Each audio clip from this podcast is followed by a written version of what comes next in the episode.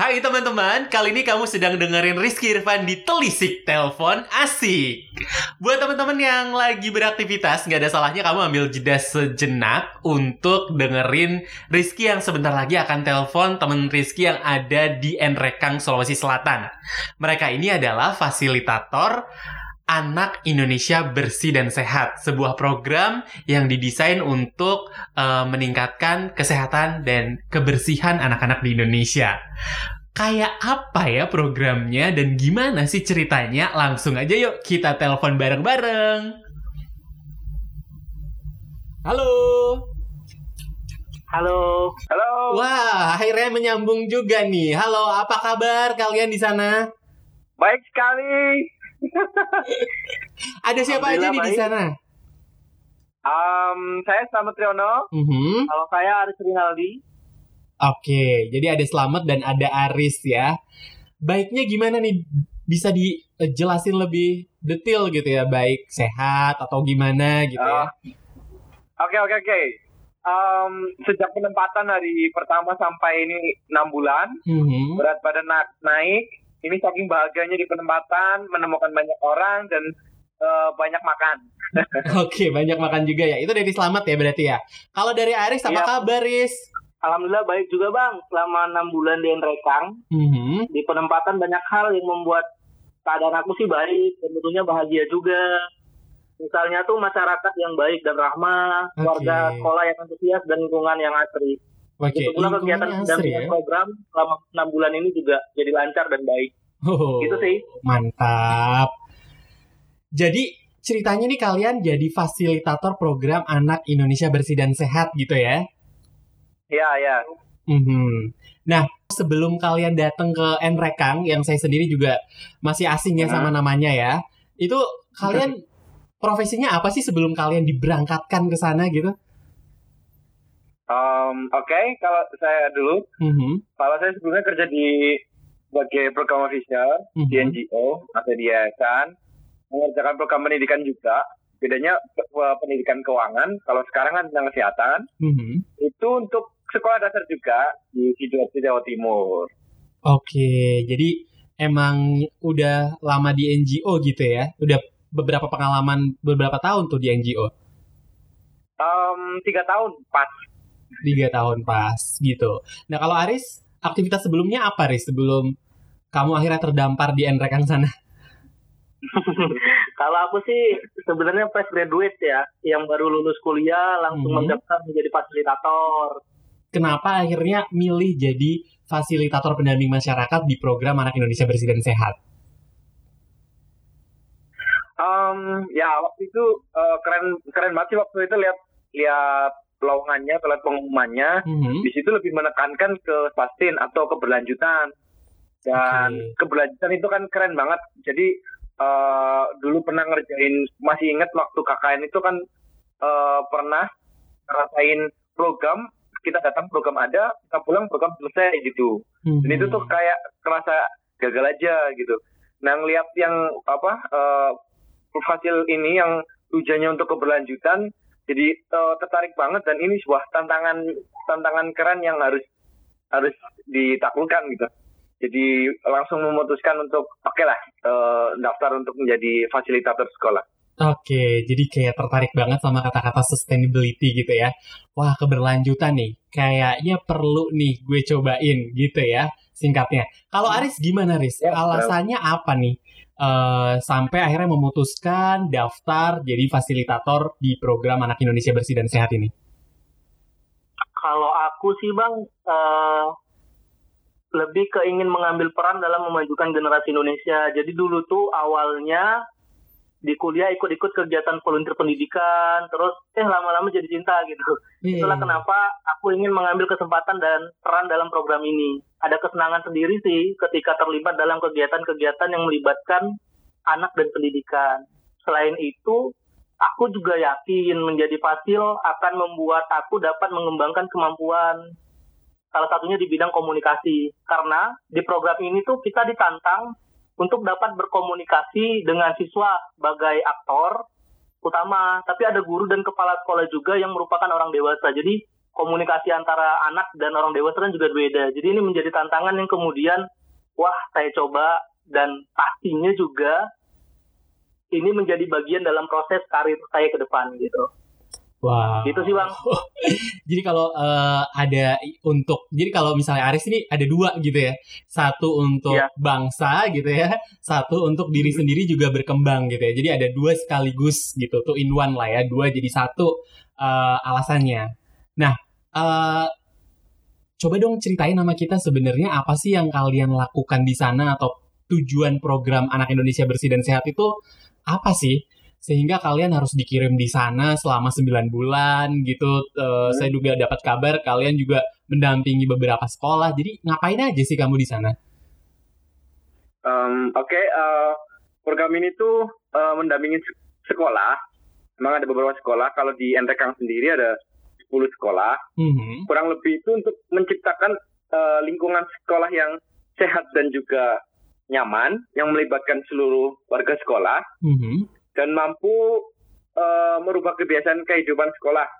Misalkan uh, siswa yang selalu jajan menjadi membawa bekal, terus adanya penataan uh, parkiran, penataan ruang guru, penataan perpus, itu untuk mencapai kenyamanan. Nah, kami sebagai fasil itu mendampingi dan uh, memaksimalkan potensi sekolah bersama guru kepala sekolah dan siswa untuk mencapai ke sana ke sekolah sehat dan juga nyaman.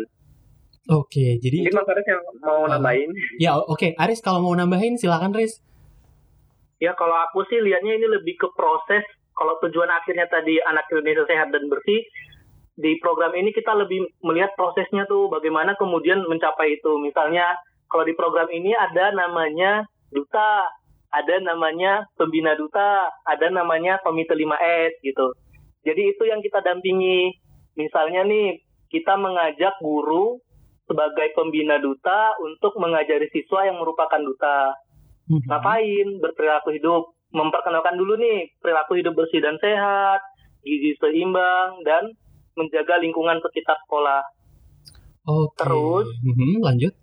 Kita juga uh, melibatkan kepala sekolah yang merupakan aktor lainnya, kayak aktor utama. Mm-hmm. Nah, kepala sekolah kita harapkan dapat mengeluarkan kebijakan-kebijakan yang mendukung proses itu terjadi. Misalnya kebijakan cuci tangan pakai sabun di sekolah, kebijakan kawasan tanpa asap rokok. Jadi kayak proses-proses tersebut yang kemudian uh, menuju anak Indonesia sehat dan bersih. Tentunya dalam program ini juga yang paling penting adalah partisipatif dan berkelanjutan. Jadi setelah kami meninggalkan Enrekang, program-program ini terus dijalankan. Misalnya pendampingan terhadap duta, duta mengkampanyekan tentang perilaku hidup bersih dan sehat dengan siswa lain dan sebagainya. Itu sih, Bang. Oke. Uh, lengkap gitu ya, partisipatif, berkelanjutan. Tapi uh, ngomong-ngomong kan Enrekang itu kan luas ya tadi ya. Kayak kita belum ngerti yeah. uh, posisinya letaknya di mana sih kalian sekarang tinggal. Kemudian kalau tadi kan Selamat juga udah ngasih tahu kalau ngedampingin 10 sekolah gitu kan ya. Terus kayak uh, jarak sekolahnya itu kayak gimana? Boleh nggak diceritakan sama kita biar kita bisa dapat gambaran uh, yang lebih uh, apa ya? Lebih menggambarkan kondisi di sana. Oke. Okay. Uh, Enrekang itu ada di Sulawesi Selatan, salah satu kabupaten, berbatasan hmm. langsung sama Toraja. Dan kebetulan itu uh, geografisnya banyak pegunungannya. Jadi apa kalau misalkan uh, dari satu desa sama dengan desa lain atau satu sekolah dengan sekolah lain itu bisa di antara bukit satu dengan bukit yang lain.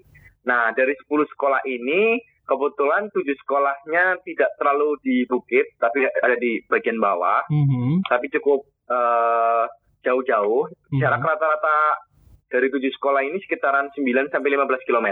Oke. Okay. Sedangkan tiga sekolah lainnya itu berada di bukit dan sama sekali nggak ada jaringan, jaringan internet maupun jaringan telepon. Oke. Okay. Ya, terus ini uh, kamu ada di mana berarti? Kamu ada jaringan telepon nih? Uh, bagaimana?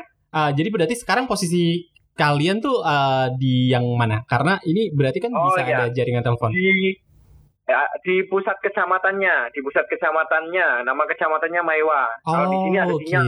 Boleh nggak diceritakan juga, uh, nyesel nggak sih milih jadi fasilitator atau uh, apa sih yang mungkin membuat kamu mensyukuri gitu ya ada di sana milih jadi fasilitator atau bahkan mungkin kalau kamu nyesel juga boleh diceritakan kalau aku sih bang sangat bersyukur ya. Mm-hmm. jadi fasilitator ini sebagai uh, orang yang baru lulus banyak sih pengalaman yang aku dapetin. Banyak hal yang kemudian harus aku syukuri juga. Tidak tidak tidak menyesal tapi lebih mensyukuri. Dengan menjadi fasilitator uh, aku sendiri banyak bertemu dengan banyak orang berkomunikasi berkomunikasi dengan mereka.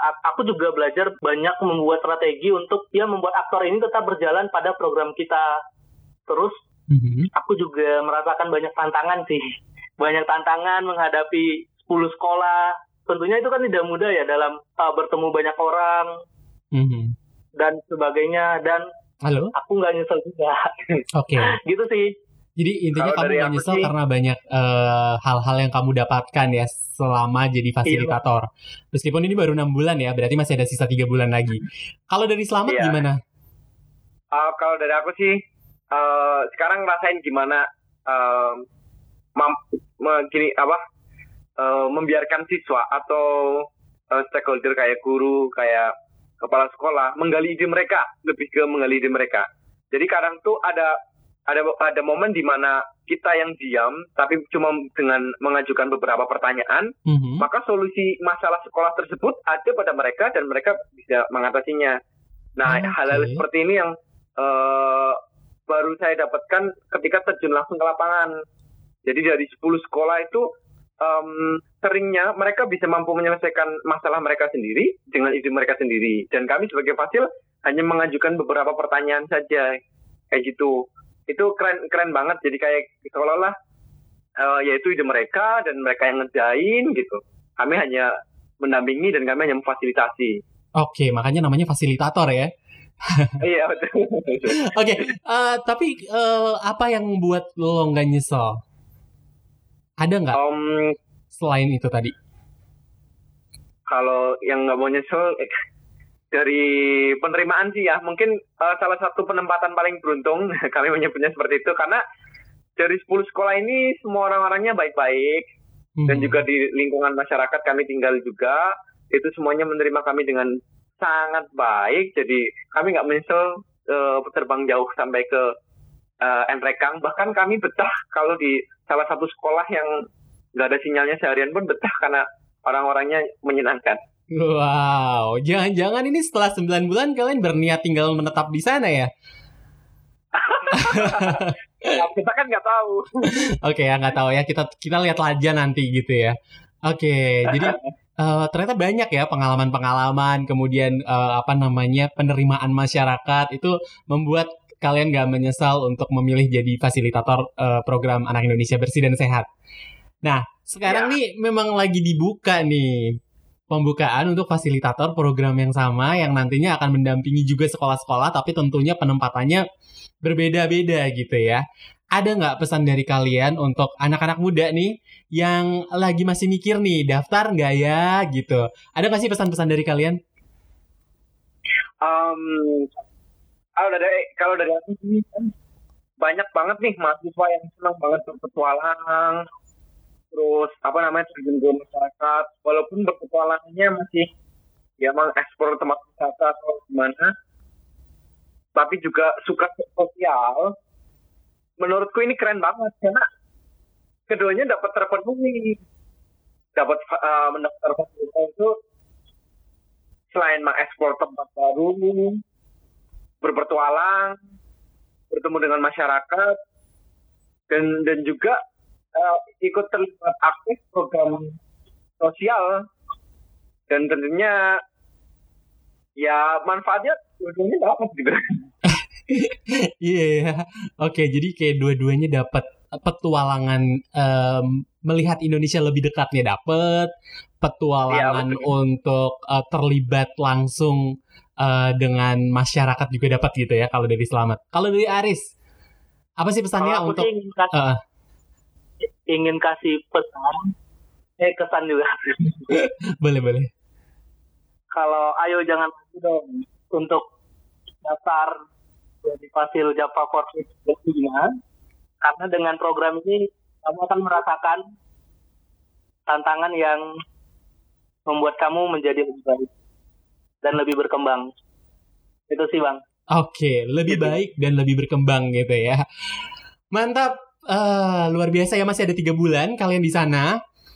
Sehat-sehat uh, terus ya. ya di sana ya. Jadi kalau ngelihat ceritanya kalian sih niat kalian baik, semoga juga uh, penerimaan masyarakat di sana baik. Ada dua hal kebaikan yang bertingkat-tingkat itu juga akan menghasilkan tujuan dampak yang baik dan serta berkelanjutan ya tentunya ya.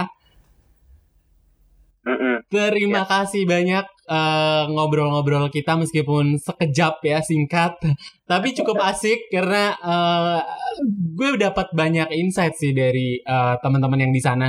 Karena uh, ini anak-anak muda mau tinggal di daerah dampingin masyarakat tapi juga nggak uh, cuma tinggal di sana tapi membuat perubahan perilaku di sana itu luar biasa banget makasih atas waktunya uh, selamat dan Aris oke okay. okay, makasih ya bye uh.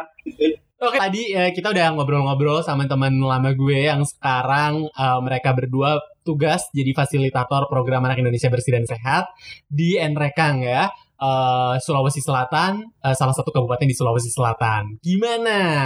Obrolan tadi, uh, apakah membuat kamu tertarik untuk mendaftar menjadi seorang fasilitator yang sama di program Anak Indonesia Bersih dan Sehat? misalnya kamu tergerak nih, nggak usah bimbang, nggak usah ragu, cobain aja dulu gitu ya. Oke, kamu bisa uh, dapetin infonya di bit.ly slash fasilitator JFK 2020. Hurufnya kecil semuanya. Oke, kita akan uh, jumpa lagi di episode 2 Telisik Telepon Asik. Rizky pamit, bye!